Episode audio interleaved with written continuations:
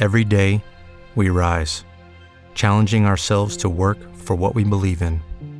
At U.S. Border Patrol, protecting our borders is more than a job, it's a calling.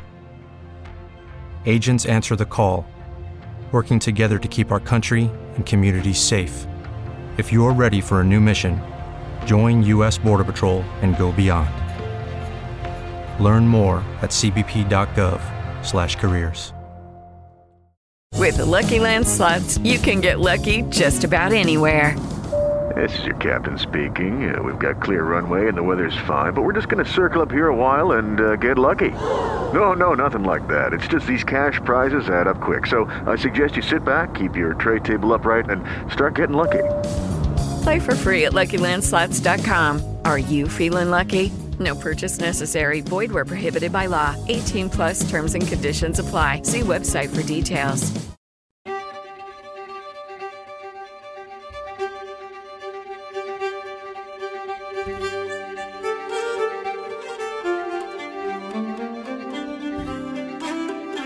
Herzlich willkommen zum Wochenrückblick beim Kontrafunk, werte Hörer. Die letzte Woche war äußerst ereignisreich. Großbritannien hat einen neuen König, die WHO hat die sogenannte Covid-Pandemie für beendet erklärt und laut US-Außenministerin Janet Yellen stehen die USA kurz vor einer Erhöhung der Schuldenobergrenze. Auch in dieser Woche gab es wieder eine Vielzahl interessanter Gespräche, unter anderem zu den Themen Klimaextremismus und Klimawissenschaft, Drag Queen Lesungen für Kinder, Migration, Rüstung, Mittelstand und einigen mehr. Wir haben für Sie wie immer die besten Beiträge zusammengestellt, damit Sie in einer knappen Stunde bestens informiert sind. Mein Name ist Robert Meyer und ich habe die Ehre, Sie chronologisch durch die Woche zu führen.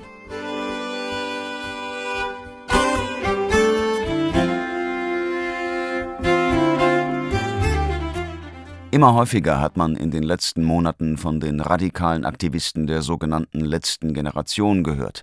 Sie fallen vor allem durch Nötigung und Sachbeschädigung auf, die sie im Namen einer guten Sache begehen, in diesem Fall um das Weltklima vor angeblich irreversiblen Kipppunkten zu retten. Immer mehr Bürger und Politiker äußern sich darüber kritisch, stellen das Demokratieverständnis der Extremisten in Frage und verschärfen ihre Strafen gegen die meist jungen Überzeugungstäter. Das hinter ihrem Engagement stehende Motiv Motiv mag noch so nobel sein, ihre Aktionen werfen mittlerweile die Frage nach dem psychischen Zustand der Extremisten auf. Darüber sprach Gernot Danowski mit Professor Dr. Wolfgang Mainz.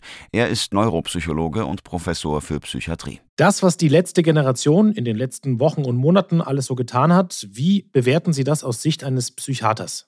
Man wird im Laufe des Lebens ja doch abgehärtet gegenüber bestimmten Formen politischer Meinungsäußerung. Und äh, ich sehe das eigentlich relativ entspannt und ordne die letzte Generation nicht als eine besondere Sekte ein.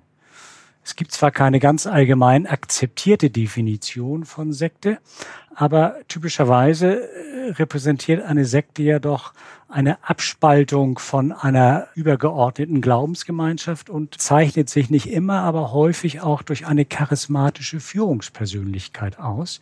Beides gibt es bei der LG nicht, ganz im Gegenteil.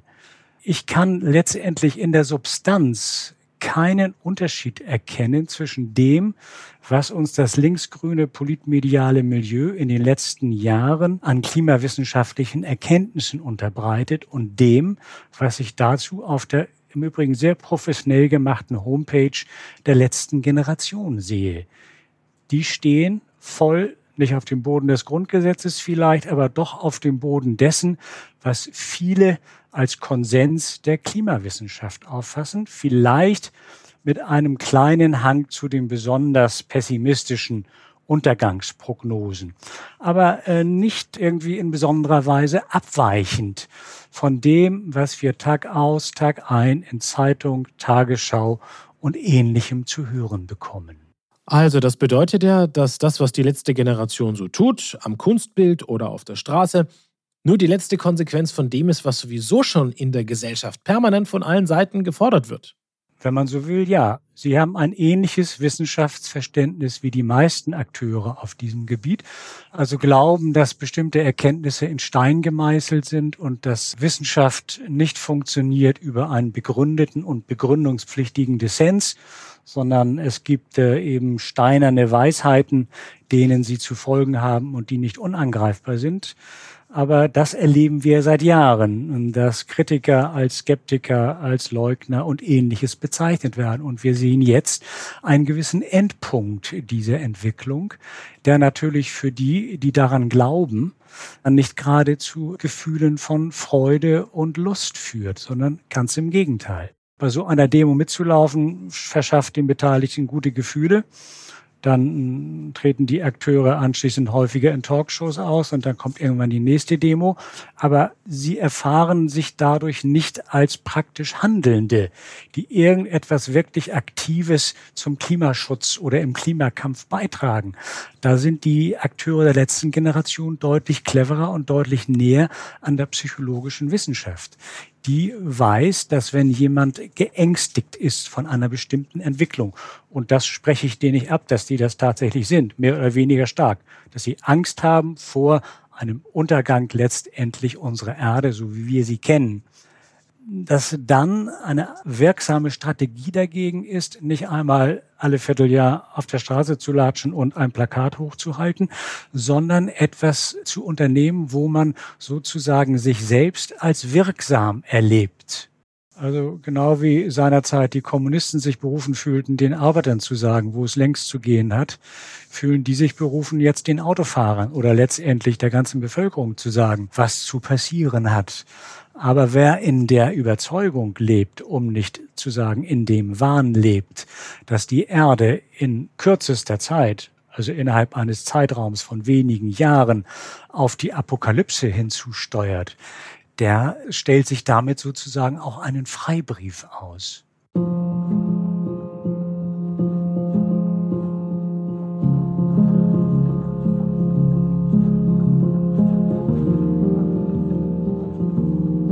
Der Kontrafunk-Kabarettist Andreas Thiel ist nicht nur bei Jojo Gaga zu hören, nein, er ist auch Filmemacher und hat einen neuen Film produziert.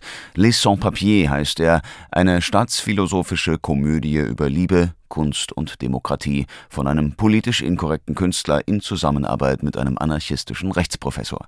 Gernot Danowski wollte es genauer wissen und hat nachgefragt. Nun, die Ausgangslage ist eigentlich ein gallisches Dorf. Dieses gallische Dorf, das liegt bei uns in der Schweiz und Bern, also die Hauptstadt, ist Rom. Und da sind die Bürger dieses Dorfes, die sich erst einmal auflehnen gegen ihre eigene Dorfbehörde, die Lokalbehörde. Dann in einer weiteren Staffel nehmen sie es schon mit dem Kanton auf und dann sogar mit dem Bund. Also wir machen uns lustig über das Verhältnis des Bürgers zum Staat. Für alle Nichtschweizer, warum ist das so ein Thema, das gerade die Schweizer so ordentlich triggern kann? Naja, sagen wir, wir sind so etwas wie die besten, größten Demokraten der Welt vom Image her. Aber eigentlich ist der Schweizer der ist gar kein Demokrat, genauso wenig wie ein anderer, weil das ist bei uns nicht im Blut, sondern wir haben einfach die Demokratie und werden reingeboren. Das heißt, man wird in eine Demokratie genauso reingeboren wie in eine Diktatur und arrangiert sich mit den Verhältnissen. Die Stimmbeteiligung ist ganz tief und die Leute interessieren sich für die Demokratie genauso wenig wie andere für ihre Diktatoren. Und das ist natürlich gefährlich, weil da können kleine Minderheiten, sagen wir aus der Wirtschaft oder aus der Politik, die nach Macht oder Geld streben, können da natürlich sehr schnell mit einer Volksabstimmung, mit niederen Wahlbeteiligungen, können die sehr schnell eine Mehrheit an der Urne erreichen. Und deswegen wollen wir mehr Menschen begeistern für die Demokratie, dass sie auch abstimmen gehen. Les Sans-Papiers, ähm, das ist ein stehender Begriff in der Schweiz. Sans-Papiers, so nennt man illegale Einwanderer, die ihre Pässe verbrannt haben oder sonst aus einem Grund sich nicht ausweisen können, also die keine offiziellen Dokumente haben. Die nennt man hier Sans-Papier. Und bei uns in der Komödie, da geben diese Dorfbewohner ein paar Sans-Papiers Asyl, ein Kirchenasyl und versuchen aus denen Schweizer zu machen. Der Staat, der will natürlich diese illegalen Flüchtlinge ausschaffen, aber die Dorfbewohner, die wollen die behalten, das sind ihre Flüchtlinge. Und die bringen denen bei, was Demokratie überhaupt ist, äh, wie, wie man in der Schweiz lebt. Und da sind sich die Schweizer aber völlig uneinig. Das gibt einen riesen Chaos. Und irgendwann merken die Schweizer, dass die Sans-Papier eigentlich viel den besseren Status haben, weil die zahlen keine Steuern. Wer sich nicht ausweisen kann, der ist eigentlich wirklich frei. Und da kommt es dann unter der Dorfbevölkerung auch zu Tumulten. Da wollen einige dann auch Sans-Papier werden und die Seite wechseln. Wir, wir spielen damit. Wir sind keine äh, staatlich subventionierten Produzenten. Das heißt, wir nehmen äh, bewusst kein Geld vom Staat, keine Steuergelder. Das ist alles privat finanziert. Und das gibt es sonst in der Schweiz nicht. Film ist bei uns Staatsangelegenheit. Und normalerweise, wenn man um eine Drehbewilligung ersucht auf einer Behörde, dann kriegt man die, weil jeder freut sich, wenn ein Filmteam kommt und ein, ein Film in ein Dorf dreht. Bei uns war das allerdings anders. Äh, wir haben erstmal verschiedene Dörfer, die in Frage gekommen wären, haben wir besucht und bei der Gemeinde sucht um Drehbewilligung und haben sie gefragt, ah, toll, seid ihr vom Schweizer Fernsehen? Und wir mussten das verneinen. Dann haben sie gefragt, ah, seid ihr von der staatlichen Filmförderung? Nein. Äh, von der staatlichen Filmstiftung? Nein, wir sind privat. Und da haben wir gemerkt, das ist ein Problem. Eine Behörde misstraut jeder Unternehmung, wo nicht eine andere Behörde drin involviert ist. Also ein, ein rein privates Unternehmen, das fanden sie das sehr suspekt. Und wir hatten einfach keinen Stempel, also wir waren sozusagen papierlose. Wir hatten kein Papier mit einem Stempel von einer anderen Behörde und haben gedacht, na, das muss etwas Kriminelles sein. Da haben sie dann gefragt, aha, und woher kommt das Geld? Und wir mussten da sagen, naja, also ich weiß nicht, wie ihr das macht auf der Behörde, aber wir arbeiten für unser Geld.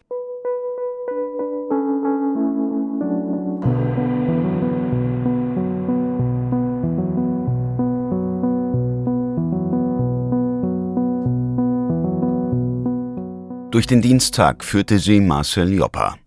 Neulich drang von Seiten der WHO eine zunächst erfreulich klingende Nachricht durch. Sie erklärte die weltweite Bedrohung durch Covid-19 für beendet.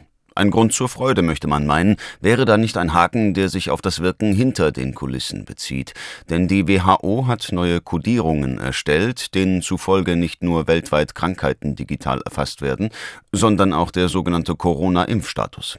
Marcel Joppa ging darüber ins Gespräch mit Dr. Simon Feldhaus, dem Chefarzt der Paramed AG. An und für sich ist das erstmal etwas, wo es schon sehr, sehr lange viele Jahre gibt und am meisten redet man von dem von Ihnen erwähnten ICD-Code. Der steht für International Statistical Classification und jetzt wird es wichtig, of Diseases, also Krankheiten, and Related Health Problems, verbundene Gesundheitsprobleme. Das heißt auf Deutsch, das ist eine internationale Klassifikation von Krankheiten. Die gültige Version ist seit Januar 22 in der Version 10 international auf dem Markt, wenn man das mal so nennen will. Und wir Ärzte sind angehalten, eben Diagnosen, die Patienten haben, mit diesem Schlüssel, mit diesem Zahlen- und äh, Nummerncode zu verschlüsseln. Und auf allen Arztberichten oder Kommunikationen, die man mit anderen Ärzten führt oder auch mit Behörden, Krankenkassen oder was auch immer, werden eben diese Diagnosen als Codes verabreicht. Das war auch alles bisher nicht aufwendig oder nicht speziell, bis eben jetzt neu ein Code in diesen ICD-10, wenn ich so will, eingebaut wurde und der steht unter dem Block Z28 und der ist beschrieben mit nicht durchgeführte Impfung, Klammern Immunisierung. Und das ist jetzt tatsächlich einfach was Neues. Das gab es bisher nicht. Das ist einfach so passiert und dann hat man das nur jetzt in das System eingegeben. Und damit ist es jetzt zu kodieren. Das heißt, äh, so in dem Sinne, es ist jetzt nicht eine gesetzgebende Verpflichtung, aber eigentlich sollen Ärzte alle Codes bei Patienten eben alle Krankheiten kodieren. Das war schon immer so. Und da der jetzt im System ist, ist es eigentlich vorgegeben, dass auch die Ärzte jetzt diesen neuen Zustand kodieren. Das heißt, eine nicht durchgeführte Impfung wird jetzt als Krankheit definiert. Was glauben Sie steckt dahinter? Also warum hat die WHO eine Klassifizierung für einen Status und nicht für eine Erkrankung da erfunden? Tja, ein Schelm, der da Böses denkt, man kann ja zuerst mal positiv denken, weil es gibt da so vier Untergruppen. Da steht Impfung nicht durchgeführt wegen Glaubensgründen. Finde ich noch interessant, warum man das wissen muss. Impfung nicht durchgeführt, das wird ganz spannend, wegen Gruppendruck. Auch eine spannende Geschichte. Und dann kommt ein Punkt, mit dem könnte ich noch als Basis gut leben. Impfung nicht durchgeführt wegen Kontraindikation. Und dann kommt Impfung nicht durchgeführt wegen vom Patienten unabhängigen Gründen. Also wenn es jetzt einfach so eine Idee gewesen wäre, okay, ja, da hat ein Patient vielleicht irgendwie eine Allergie, verträgt eine Impfung nicht, dann ist es durchaus denkbar, warum man nicht impft und dann vielleicht das so spezifisch kodiert, hat eine Allergie auf eine Impfung. Das wäre ja durchaus eine wichtige Information. Wie hingegen Glaubensgründe, Gruppendruck oder ähnliches, was das für einen Sinn hat, das zu kodieren, muss man sich fragen. Man könnte ja diskutieren und überlegen, ob man damit dann nachher irgendwelche Gruppen ja auf einmal erkennen kann, weil ich kann ja dann in der Datenbank suchen, suche mir alle Z28.1 nicht durchgeführt wegen Glaubensgründen oder Gruppendruck heraus und könnte mir ja dann Zugang zu Gruppen verschaffen und überlegen, ah, die haben das aus dem und dem Grund nicht gemacht. Man könnte sich überlegen, ob das dann irgendwelche anderen Konsequenzen hätte, dass man sie vor bestimmten Dingen ausschließt oder was auch immer. Dinge, die wir in zwei Jahren durchaus gesehen haben. Aber es könnte halt auch nur rein zum Schutz der Ungeimpften sein. Das wird natürlich jetzt gerade diskutiert, dass man das natürlich ausschließlich aus positiver Motivation gemacht hat, nicht Geimpfte irgendwie zu schützen, indem man sie eben erkennen kann. Am Ende des Tages geht nämlich das dann genauso weiter. Da gibt es dann noch weiter Unterkommen. Und es ist genau das. Dann hat man sich diesem Impfplan nicht unterzogen, hat ihn nicht so ausgefüllt wie ja, geplant, gewünscht, gewollt. Am Ende des Tages kann ich damit, und eben der Gag ist auch Krankenkassen haben auf sowas Zugriff und vor allem andere, ich kann dann wie eine Gruppe raussuchen, ah, wer ist denn jetzt alles? Z28.39, aha. Diese sind also alle nicht nach dem von uns gewollten System durchimmunisiert.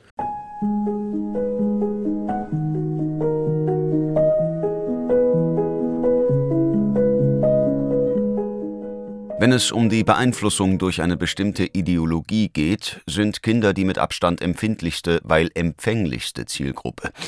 Die Gender-Ideologie hat nicht nur dazu geführt, dass Kindern in der Schule Diversitätstage angeboten werden, bei denen sie sich abseits aller biologischen Tatsachen über zig Geschlechter, Wunschpronomen und andere Feingeistigkeiten aus dem Werkzeugkasten für professionelle Verwirrung informieren können. Nein, nun wollen die Verfechter des Allzubunten auch das althergebrachte Kulturgut der Lesung für ihre Zwecke kapern. Kürzlich sollte ein Transsexueller namens Erik Große Klitoris Paris eine Gruppe vierjähriger Kinder sogenannte farbenfrohe Welten in einer Staatsbibliothek vorstellen, womöglich zum Amüsement manch eines unschuldigen Kindes, doch ganz und gar nicht nach dem Gusto der Eltern, die ihre Kinder mit derlei Fantastereien nur sehr ungern konfrontiert sehen. Kerstin Kramer ist eine der Mütter, die etwas gegen sogenannte Drag Queen Lesungen haben. Sie ist Geschäftsführerin der Aktion Ehe und Familie und sprach mit Marcel Joppa über dieses heikle Thema. Man sollte ja annehmen, wenn das in einer Bibliothek stattfindet, noch dazu in einer staatlichen Bibliothek, dass das dann einem gewissen Erziehungsauftrag oder Bildungsauftrag folgt. Ich würde das ein bisschen in Zweifel ziehen. Sie haben das ja gerade schon so leicht suffisant vorgetragen, was für Vorleser da geladen werden. Vicky Voyage und Eric Big Clit. Da sind die Namen nämlich irgendwie Programm. Das sind beides Drag Queens, beziehungsweise eine Drag Queen und ein Drag King. Und für die Zuhörer vielleicht, die noch nicht ganz damit was anfangen können, also das sind verkleidete Erwachsene, Herren, die sich so im mittleren Alter dann in Frauenfummel schmeißen, große Perücken, übertriebene Schminke, sich sehr, sehr aufreizend kleiden, schmale Hüften, große Brüste. So darf man sich die Drag Queens vorstellen. Und die Drag Kings sind dann sozusagen die männlichen Pendants, dargestellt von Frauen, die sich in Männerkleider werfen, gern auch so aus dem Fetisch Fetischbereich. Und genau da fängt das Problem eben schon an. Also eigentlich sind diese Drag-Performer in Bars unterwegs, in burleske Shows, Travestie-Shows und treten da vor Erwachsenen auf und tanzen aufreizend. Sexualisierte Bewegungen sind da sozusagen das Programm. Und die werden jetzt, sollen jetzt für Kinder Lesungen, Veranstaltungen und aus Kinderbüchern vorlesen. Das sind aber nicht irgendwelche Kinderbücher, da wird nicht Pippi Langstrumpf vorgelesen, sondern das sind dann zumeist dezidiert Bücher, die sich mit dem Thema Transsexualität oder Drag sein auseinandersetzen. Und diese Lesungen, die sind ja für Kinder ab vier Jahren zugelassen. Mhm. Ich frage mal ganz provokant, warum kann denn die Queer-Thematik kein Teil von frühkindlicher Erziehung sein? naja, auch da ja wieder, auf welche Art und Weise wird das gemacht? Also wenn ein Kind im Alter von vier, fünf tatsächlich mal die Frage stellen sollte, weil es eine Drag Queen gesehen hat oder einen, einen Trans-Menschen gesehen hat und die Kindergärtnerin fragt oder die Mutter fragt, was ist das und was will der von mir oder was soll das hier, dann ist es ja selbstverständlich, dass man darauf eine kindgerechte Antwort findet. Die Frage ist, inwiefern das ein echtes Programm sein soll. Und wie gesagt, es geht in diesen Drag Queen Story Hours, die, wie Sie auch schon sagten, aus Amerika kommen, dort schon einige Jahre Programm sind, tatsächlich darum, eine, ja, es gibt eine Drag Queen, die nannte das eine subversive Unterwanderung der Geschlechterrollen. Also es soll ganz bewusst den Kindern Geschlecht, Geschlechterkonstrukt äh, oder Geschlecht als Konstrukt vorgeführt werden, gezeigt werden und in den Kindern die Frage auslösen, bin ich überhaupt das Geschlecht, was man mir in Anführungsstrichen zugewiesen hat oder bin ich irgendetwas anderes? Also es geht tatsächlich um eine sehr frühe und bewusste Auseinandersetzung mit dem Thema Transsexualismus und sie verkleiden es dann so als Anderssein, aber ganz tatsächlich geht es darum, die Genderideologie mit diesen Kleinsten schon zu besprechen. Hier in Deutschland gibt es bisher noch kaum eine Diskussion, das obwohl wir in Hamburg mit der bekanntesten Drag Queen Olivia Jones auch so eine Lesung schon hatten oder in Berlin findet sowas auch regelmäßig statt. Immer auch gerne rund um den CSD oder rund um den Pride Month, der ja im Juni gefeiert wird. Jetzt soll es sowas in München geben und da gibt es jetzt zum ersten Mal ein wenig Aufregung auch im Blätterwald. Die Bild-Zeitung hatte getitelt und ganz zu Recht zum Beispiel auch den Namen dieses Drag Kings Big Clit, der ja eine ganz klare Anspielung auf das weibliche Geschlechtsorgan sein soll, angestoßen und gesagt, sowas hat eben mit für Kinder, vor Kindern nichts zu suchen, da es eben diesen sexuellen Kontext ja immer transportiert. Und dasselbe Problem sehen wir auch in Amerika.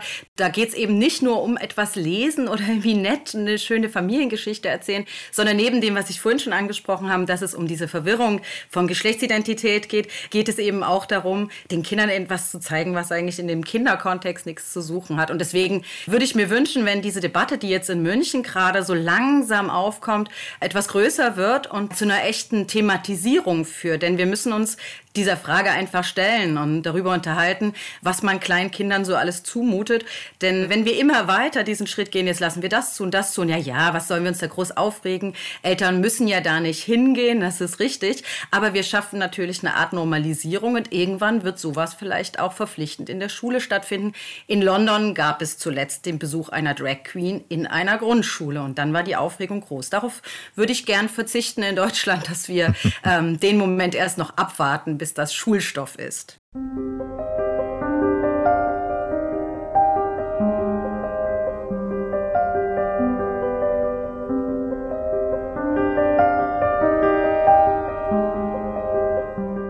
Am 9. Mai wurde in Russland der Sieg Russlands über Nazi-Deutschland im Jahre 1945 gefeiert. Einen Tag zuvor feierte Deutschland aus demselben Anlass.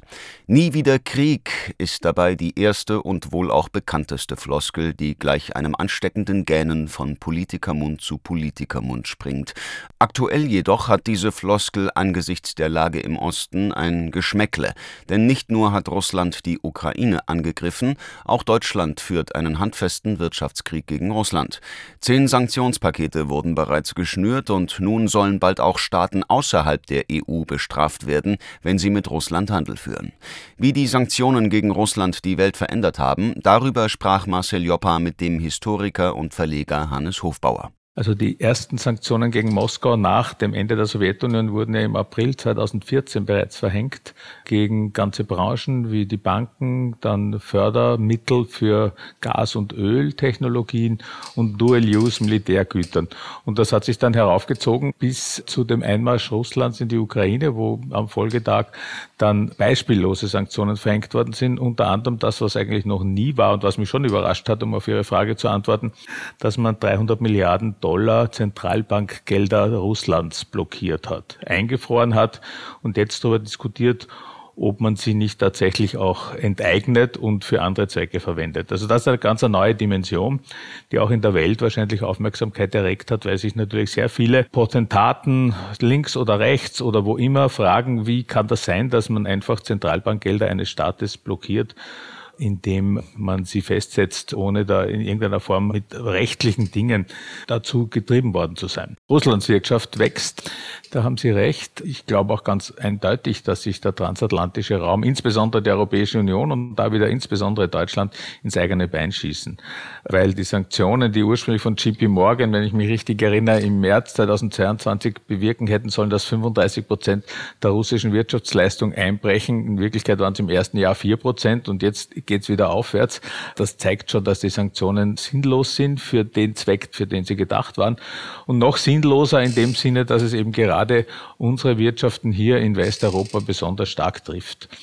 Sanktionen werden eigentlich immer umgangen. Also ich habe mich auch mit meiner Dissertation vor vielen, vielen Jahren mit dem Kokom-Regime nach 1945, 47 beschäftigt, wo die Sowjetunion mit Embargo-Maßnahmen überzogen worden ist vom Westen. Und auch das wurde immer wieder umgangen. Und man sieht ja jetzt, die Europäische Union ist gerade dabei, das elfte Sanktionspaket zu schnüren. Und da sollen jetzt jene Länder bestraft werden, die für so Umgehungen der Russland-Sanktionen in der Lage sind, diese Umgehungen zu bewerkstelligen. Also Kasachstan, die Türkei, und andere. China will man ausnehmen. Also diese Spirale dreht sich weiter und weiter und wird aber nur bewirken, was immer Sanktionen bewirken, dass die Güter, die unter Sanktionen stehen, teurer werden, dass es Zwischenhändler gibt und dass es vor allem neue Handelsströme sich auftun und neue wirtschaftliche Kontakte entstehen. Ja, wenn man sich ansieht, wie bei uns die Energiepreise in die Höhe geschossen sind, dann war das nicht sehr symbolisch und das war unmittelbarer Effekt dieser Sanktionen gegen Russland. Insofern, glaube ich, kann man das fast nur erklären mit dem schlechten Personal, das die Europäische Union derzeit führt, von van der Leyen angefangen bis hin zum Wirtschaftsminister dem Deutschen, die eigentlich, glaube ich, nicht wirklich am Schirm haben, was solche Sanktionen bewirken, wenn man nicht im Prinzip die ganze, man muss ja die ganze Welt im Blick haben und nicht nur immer die einzelnen Länder gegenüber Russland. Wir sehen eben, dass China, dass die Türkei, dass Kasachstan, dass viele andere Länder ihren Handel mit Russland ausbauen und selbst innerhalb der Europäischen Union sind so Länder wie Deutschland und Österreich, die nicht wirklich weniger Geld nach Russland überwiesen haben im Handelsvolumen im letzten Jahr 2022, was eine Statistik sehr schön äh, herausgearbeitet hat.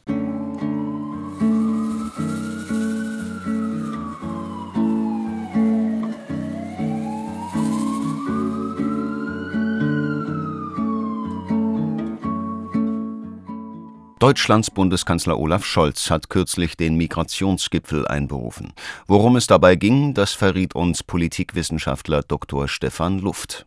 Die Städte und Gemeinden haben Angst, dass sie auf den Kosten sitzen bleiben und die Städte und Gemeinden sind morgen nicht direkt vertreten auf diesem Gipfel, was sie auch kritisiert haben. Sie sind mittelbar durch die Länder vertreten und die Länder fordern natürlich vom Bund, sich stärker als bisher an den entstehenden Kosten zu beteiligen. Das ist das Hauptthema morgen. Zunächst mal geht es darum, dass man das Thema Integration noch stärker als bisher in den Blick nehmen will. Die Grünen sprechen von einer Zitat Integrationsoffensive. Ich persönlich kann diese Begrifflichkeit nicht mehr hören. Jedenfalls Integration ist in der Regel ein Prozess, der sich im Alltag selbst vollzieht. Das heißt zum Beispiel der Spracherwerb, wenn Sie ausreichend Gelegenheiten haben, im Alltag mit Menschen, die bereits als Muttersprache Deutsch sprechen, zu kommunizieren, dann werden sie auch, sagen wir mal, leichter Deutsch lernen, als wenn sie sozusagen diese Kurse absolvieren müssen und dann aber abends, wenn der Kurs zu Ende ist, sich in der Familie, im Freundes- und Bekanntenkreis, beim Fernseh- und Medienkonsum wieder in der Sprache des Herkunftslandes unterhalten. Also die Integrationsfrage ist sicher die zweite große Frage und da wäre ich vorsichtig. Das hat einfach auch seine Grenzen, denn je größer die Gruppe wird, die zugewandert ist und die sich in irgendeiner Weise eingliedern soll, desto größer ist natürlich auch das Risiko, dass diese Gruppe, sagen wir mal, eigenethnische Strukturen bildet. Das sehen manche positiv, manche sehen es negativ. Sie haben auf jeden Fall eine klare Auswirkung, wenn ich mich vorwiegend in der eigenen ethnischen Gemeinde bewege, dass ich eben zum Beispiel, was die Sprache anlangt, in der Regel auf die Herkunftssprache verwiesen bin und das fördert nicht unbedingt die Integration. Hello, it is Ryan, and I was on a flight the other day playing one of my favorite social spin slot games on chumbacasino.com. I looked over the person sitting next to me, and you know what they were doing? They were also playing Chumba Casino. Coincidence? I think not. Everybody's loving having fun with it. Chumba Casino is home to hundreds of casino style games that you can play for free anytime, anywhere, even at 30,000 feet. So sign up now at chumbacasino.com to claim your free welcome bonus. That's chumbacasino.com and live the Chumba life. No purchase necessary. VGW, void, were prohibited by law. See terms and conditions 18 plus. It is Ryan here, and I have a question for you. What do you do when you win? Like, are you a fist pumper?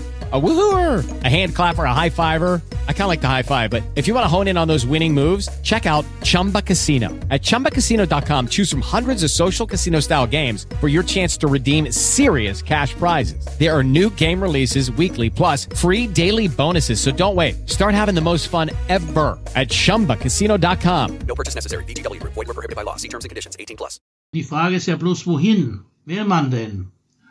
Und da sehe ich jetzt gerade von der FDP keine irgendwie bemerkenswerten neue Orientierungen. Die FDP hat ja den früheren nordrhein-westfälischen Integrationsminister als Staatssekretär auf Bundesebene für die Rückführungsbemühungen installiert. Das ist sicher eine wichtige Sache.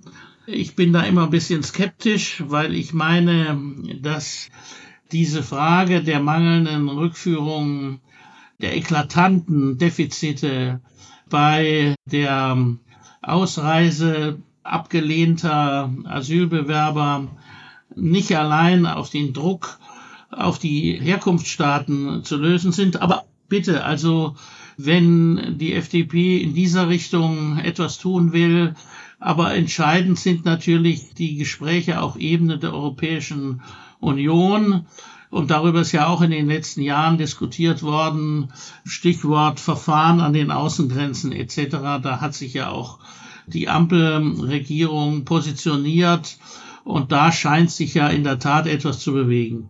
Wenn das diesmal gelingen sollte, erstmal die Unterbringung derjenigen, die Flüchtlingsschutz beantragen, so zu organisieren an den Außengrenzen, dass es bestimmten humanitären Kriterien genügt. Dann die Asylverfahren so zu gestalten, dass sie sich nicht ewig in die Länge ziehen und dass sie dann eben auch Ergebnisse zeitigen. Und dann drittens auch noch, und das dürfte das Entscheidende sein, diesen Asylverfahren Taten folgen zu lassen, also sprich vor allem diejenigen, die dann irgendwann tatsächlich ausreisepflichtig sind, auch zur Ausreise zu bringen, dann wäre schon einiges gewonnen. Aber es gibt viele Wenns und Abers bei dieser Geschichte. Und als einer, der das länger schon beobachtet, 30, 40 Jahre, kann ich nur sagen, dass meine Hoffnungen nicht allzu groß sind. Aber ich will es nicht kleinreden, wenn es dazu käme und wenn die Entschiedenheit und die Bereitschaft, tatsächlich etwas zu bewegen, vorhanden wäre, dann wäre das sicher ein wichtiger Schritt.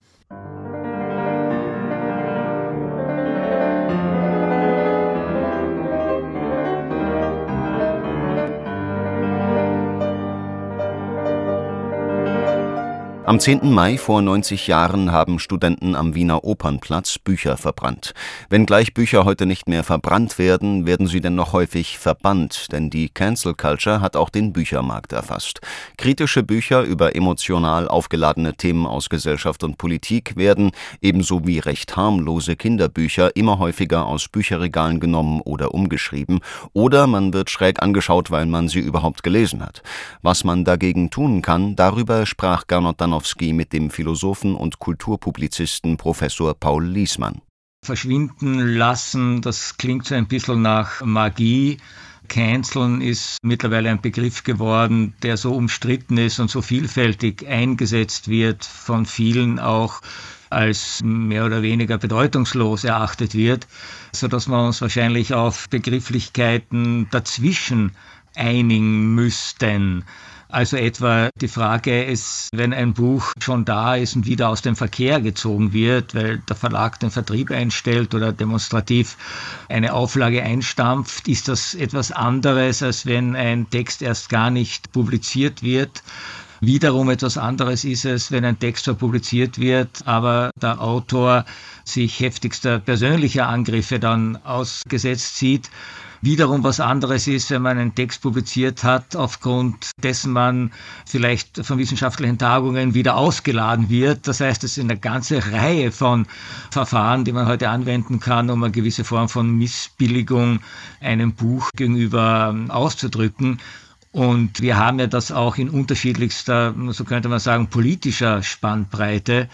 Wenn ich daran denke, dass etwa in Amerika, in Florida, dort die Schulbibliotheken von allen Büchern gesäubert werden sollen, die den konservativ-republikanischen Geschmack nicht entsprechen, dann finde ich das mindestens genauso schlimm als die Debatten, die wir hier in Europa führen bei der Kritik oder bei Vorbehalten gegenüber Büchern oder eben bei dem Versuch, Bücher aus Bibliotheken zu entfernen oder nur noch eingeschränkt verfügbar zu halten oder mit einem bestimmten Label oder einer bestimmten Warnung zu versehen, geht es meines Erachtens ja gar nicht so sehr jetzt um den einzelnen Text und wie anrüchig, vielleicht auch wirklich problematisch der sein kann.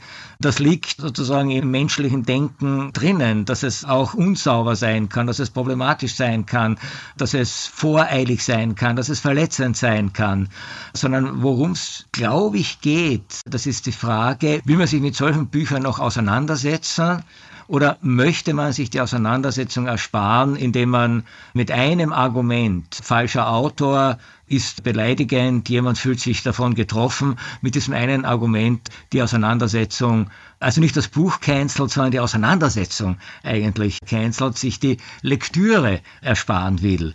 Das Interessante ist ja bei Büchern, die man aus dem Verkehr zieht, symbolisch zumindest, sollen sie nicht mehr gelesen werden können. Das Gefährliche an solchen Verfahren und an solchen Denkweisen äh, liegt meines Erachtens darin, dass man versucht, erwachsene Leser, mündige Menschen, gebildete Menschen zu bevormunden und ihnen unter der Hand sozusagen vorzugeben, was sie lesen dürfen und was sie nicht lesen dürfen.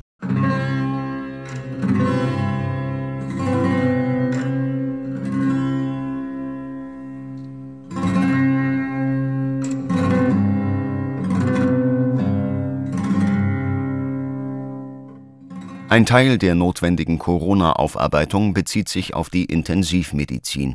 Der Arzt Dr. Gunther Frank beklagt im Gespräch, dass die Intensivmedizin in der Corona-Zeit schwere Fehler begangen hat. Hier muss ich gleich vorausstellen, dass ich Allgemeinarzt bin. Und vor Corona war mir diese Problematik nicht so klar gewesen. Also, obwohl ich auch in der Ausbildung durchaus auf Intensiv gearbeitet habe. Aber ich habe schon vor Corona, aber dann ganz intensiv während der Corona-Krise mit führenden Lungenärzten einen regen Austausch gehabt.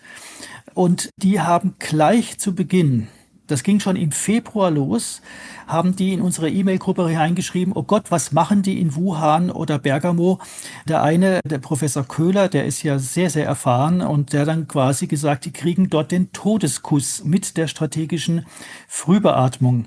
Und dann wurde mir auch durch die Kollegen klar, was für Fehler man macht, wenn man Menschen mit einer belasteten oder entzündeten Lunge Überdruck beatmet, obwohl es vielleicht gar nicht notwendig wäre. Also die Kollegen haben dann auch sofort eine Publikation, auch also eine Stellungnahme, das war März 2020, veröffentlicht. Es war dann nur in der FAZ hinter der Bezahlschranke und auf der Achse des Guten haben wir sie auch gebracht, in der sie eben gesagt haben, es ist ein kapitaler Fehler, Menschen mit Lungenentzündung und bei einer Sättigung von unter vielleicht 90, so wie es in Leitlinien steht, zu narkotisieren und zu intubieren. Die Ergebnisse sind viel, viel schlechter und die Lungenärzte haben das auch bewiesen. Auf ihren Intensivabteilungen überlebten entsprechende Patienten sechsmal besser. Also die haben sechsmal weniger Todesfälle an Covid-Patienten gehabt als andere Intensivabteilungen. ohne jetzt zu sagen, hier hat ein bestimmter Arzt eine Entscheidung getroffen, die den Patienten umbringt, nur das Krankenhaus mehr Geld verdient. Aber man kann es im Ganzen eigentlich auch nur so sehen, weil man verdient halt an einem intubierten Patienten, der dann unter Umständen wochenlang im Koma liegt, wesentlich mehr als einem Patienten, der dann halt drei Tage lang beobachtet wird, der eine Maske aufbekommt, der durch Sauerstoff einfließt, den ich, wie gesagt, monitoriere, also beobachte, verdiene ich halt viel mehr, wenn der halt ein Intensivbett über Wochen belegt. Das ist einfach Fakt. Und die ganze Intensivmedizin hat während der Corona-Krise eine ganz unrühmliche Rolle gespielt, indem sie eigentlich die Intensivbelegung die, und das kann man gar nicht oft genug wiederholen, historisch niedrig war. Wir hatten 16 Prozent weniger Intensivpatienten als üblicherweise in den Vorjahren. Das mag viele Leute immer noch erstaunen, weil sie sagen, ja, die waren doch voll. Ja, man hat Covid-Patienten konzentriert auf einzelne Krankenhäuser, aber die umstehenden Krankenhäuser waren leer, die Covid-Stationen waren leer. Also wir hatten eine Unterbelegung, aber diese Art der Intensivmedizin, die auch selber dann noch quasi die Belegung schafft durch diese strategische Frühbeatmung, die einfach fachlich falsch ist, hat dann suggeriert, als wäre ein Notstand auf Intensiv. Der war aber nur in einzelnen Abteilungen da und weitgehend selbst gemacht. Dann kommt noch das Thema Personalmangel dazu und dann haben wir den Salat. Also diese ganze negativen Berichte aus der Intensivabteilung waren selbst verschuldet, hatten mit dem Virus nichts zu tun.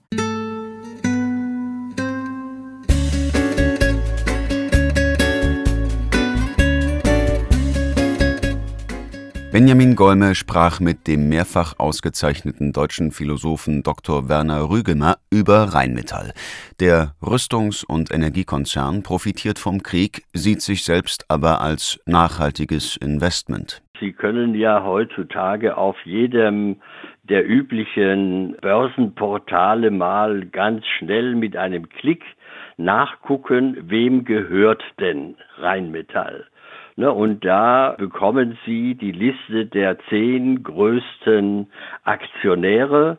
Diese zehn größten Aktionäre von Rheinmetall, das ist heute der fast üblich gewordene Mix amerikanischer Investoren mit Namen Vanguard und äh, Wellington und äh, Fidelity und Capital und BlackRock und so weiter und in diesem Sinne sind unter den zehn führenden, größten Aktionären bei Rheinmetall neun US-amerikanische und nur einer ist der norwegische Staatskonzern, der Staatsfonds Norges.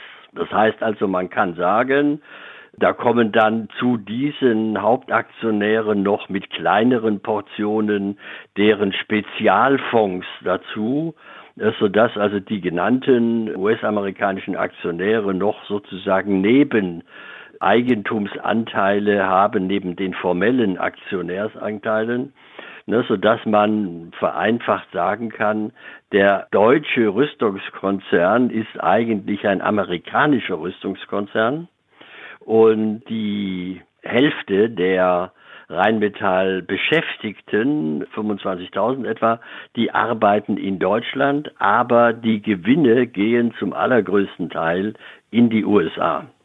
Ja, also man strengt sich an und verkündet ja auf der Website Rheinmetall, wir wollen bis 2035 CO2 neutral sein. Und äh, das deckt sich ja auch mit dem, was die äh, Automobilindustrie anstrengt durch den Batterieantrieb.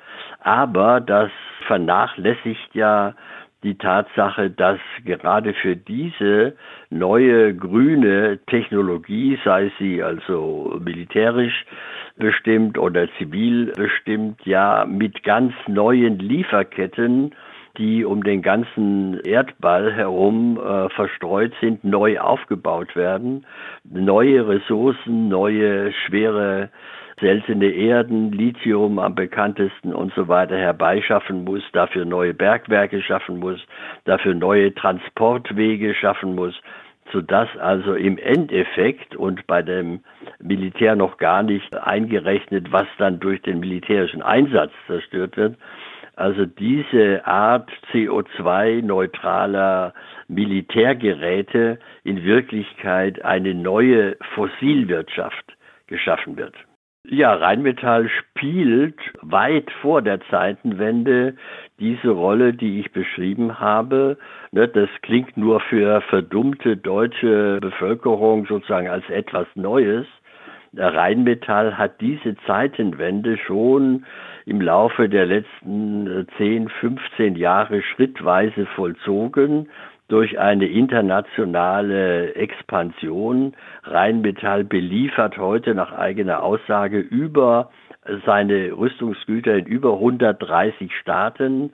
Sie haben Filialen in einem Dutzend von Staaten, auch in Entwicklungsstaaten. Deswegen wurde ja 2014 der damalige Bundesminister für wirtschaftliche Entwicklung äh, Niebel von der FDP geholt, damit also auch etwa in Südafrika Filialen von Rheinmetall errichtet werden. In Australien hat der Rheinmetall eine große Filiale, um einen dort für Australien und für Asien passenden Schützenpanzer zu produzieren. In den USA, wie gesagt, wird mit amerikanischen Konzernen werden neue Waffen der neuen Generation entwickelt. Also diese Zeitenwende für eine weltweit aggressive Militär, geopolitisch ausgerichtete Militärpolitik unter Führung der USA, die ist bei Rheinmetall schon seit über einem Jahrzehnt im Gange.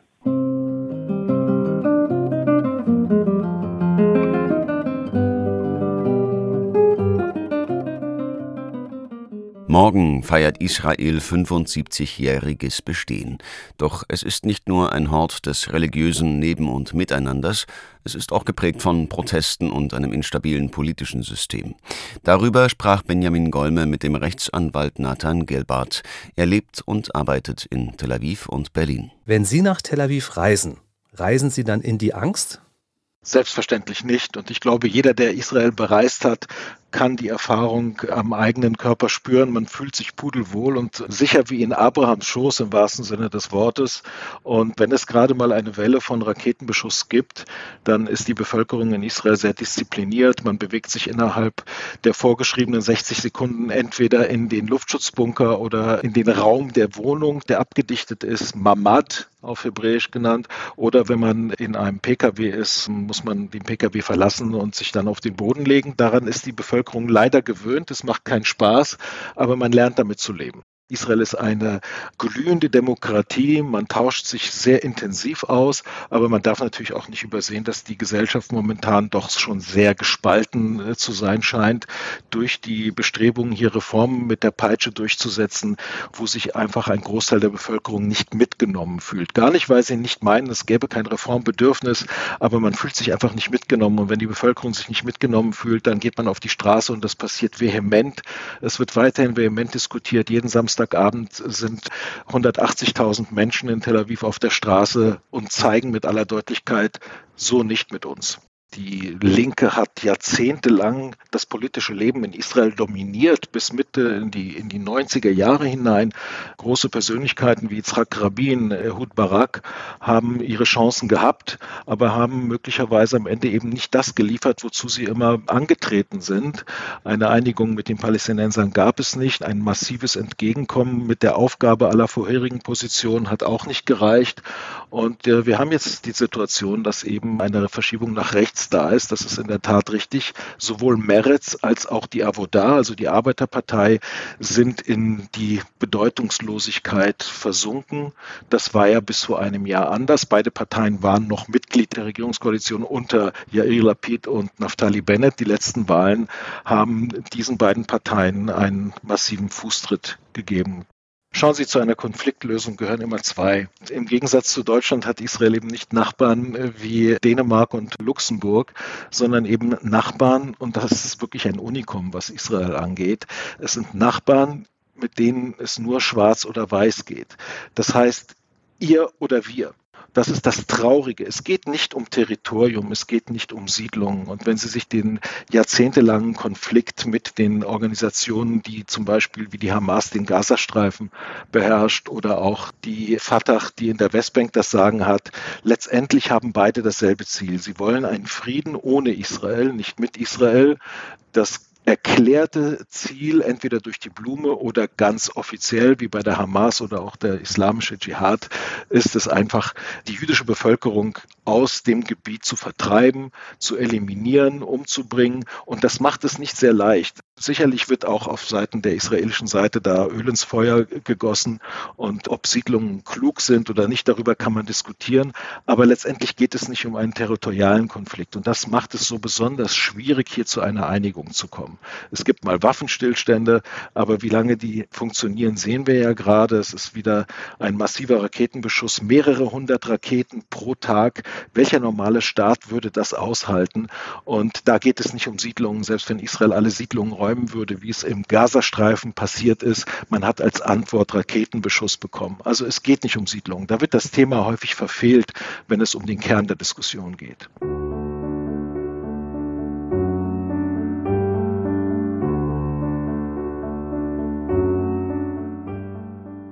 Christian Roth ist der Vorsitzende des Unternehmerverbandes Freie KMU Schweiz und berichtete Benjamin Golme von der dortigen Wirtschaftslage. In der Schweiz gibt es natürlich mehrere Unternehmerverbände, teils für einzelne Branchen, teils für bestimmte und mehrere Branchen. Warum brauchte es denn dann noch den Verband Freie KMU? Das ist die sehr gute Frage. Genau das wollen wir eben, dass über ich sage mal, überberufliche Vernetzen, damit man eben überall Anknüpfpunkte findet. Also ich sage jetzt wirklich zwischen produzierenden Leuten in der Landwirtschaft bis zu kleinen Unternehmen, die irgendwo im Dienstleistungssektor sind, vielleicht irgendwelche Software oder sonstig gute Ideen haben. Und wir möchten eben genau diese Leute, die ähnlich denken wie mir, also relativ kritisch sind auch gegenüber vielen Formen, wo eben der Staat uns überlegt oder auferlegt, dass wir hier uns eben vereinen und gemeinsam so uns vernetzen, dass wir voneinander profitieren können und eben auch gegenseitig unterstützen. Was glauben Sie denn, können Sie besser als die großen, tradierten und millionenschweren Verbände? Wir sind unheimlich agil. Das heißt also, wir bringen in Kürze viele Leute zusammen. Wir haben ganz tolle Freundschaften, weil eben auch das wirklich halt gelebt wird. Also wir treffen uns nicht einmal im Jahr oder mehrmals für irgendwelche Tarifverhandlungen, sondern bei uns ist eben der Geist und das Herz, wo wir als Unternehmer auch jeden Tag leben, das versuchen wir so zu vereinen und das gibt auch irgendwo uns eine gewisse Souveränität und auch eine Genugtuung, dass es eben funktioniert im Kleinen. Und das haben wir jetzt in den letzten zwei, zweieinhalb Jahren bewiesen. Es kommen immer mehr Leute dazu und es gibt nur ein Motto für uns, mach dich interessant und die Leute kommen. Und genau das ist so unsere Philosophie. Also die Kernthesen politisch sind natürlich möglichst unabhängig sein. Also das heißt immer, wenn die Politik in die Wirtschaft eingreift, das kommt nicht gut. Wir müssen wieder schauen, dass eben die Wirtschaft autonom läuft, dass die Unternehmer, die auch wissen, was das Material oder die Ressourcen kosten, auch irgendwo die Preise bestimmen können und eben letztendlich, dass wir uns so frei auf dem Markt bewegen können mit guten Rahmenbedingungen, wenig Reglementarien, aber mit ganz viel Herz eben, wie es früher im Unternehmertum war. Und wir stehen ja auch zu unseren Unternehmen und das möchten wir aktiv leben und vor allem auch verbreiten. Das ist ganz wichtig. Und verbreiten, das heißt bei uns zusätzlich eben auch generationenübergreifend. Also wir möchten heute schon gerade auch die jungen Leute bei uns mit einbeziehen, um denen das Unternehmertum schmackhaft zu machen und eben auch zu zeigen, es geht auf eine andere Weise als nur über Profitmaximierung, über Verwaltungsratsmandate, die einem die Vorgehensweise eines Unternehmens diktieren, sondern wie ich gesagt habe, schlicht über ein einfaches Unternehmertum in Brüderlichkeit und mit viel Herz, das letztendlich eine Existenz für ganz viele Arbeitnehmer sein könnte wie kommt man eben selber mit möglichst wenig Staat eben klar. Und wir haben bewiesen, dass das funktioniert. Und darum sind wir so sehr skeptisch, was aktuell in der Politik geplant wird und was uns eben auch auferlegt wird. Und Da geht es aber nicht darum, das Ganze immer nur zu bekämpfen, sondern wir sagen immer, wir sind kreative Leute, wir suchen Alternativen. Und ich sage es immer wieder oder nochmal, ich habe mein Herz im Unternehmen, ich habe mein eigenes Geld im Unternehmen, ich habe keine Kreditierung.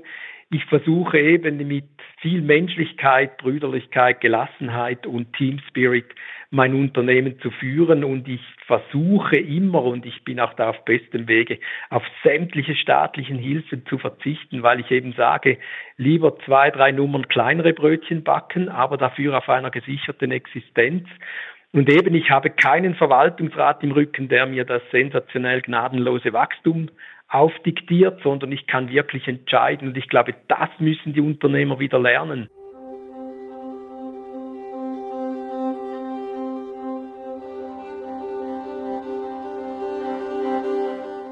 Das war der Wochenrückblick beim Kontrafunk, werte Hörer. Danke, dass Sie wieder mit dabei waren. Mein Name ist Robert Meyer und ich verabschiede Sie natürlich nicht mit unsinnigen Programmumbauten, sondern wie immer mit dem Kontrafunk Musiktipp. Um 20.05 Uhr erwartet Sie die Sendung Argus Ohren von Argonerd. Machen Sie es gut und genießen Sie Ihr Wochenende. Mein Name ist Argonerd und ich würde euch gerne einladen, mit mir zusammen die vergangene Woche auf musikalische Weise zu betrachten. Der eine oder die andere kennt mich vielleicht schon von Twitter, wo ich unter anderem den Medien auf den Zahn fühle. Hauptsächlich poste ich dort Collagen von Artikeln oder Politikern, die mal so, mal so berichten. Je nachdem, wie es ihnen in den sogenannten Kram passt. In meiner Sendung Argus Ohren, jeden Samstag um kurz nach acht auf Kontrafunk, möchte ich einige Themen der vergangenen Woche vertonen und spiele dazu Lieder, die vielleicht nicht im normalen Radio zu hören sind. Truth. Schaltet doch heute Abend ein, um kurz nach acht, und begleitet mich dabei. Ich würde mich freuen. Oil Argo.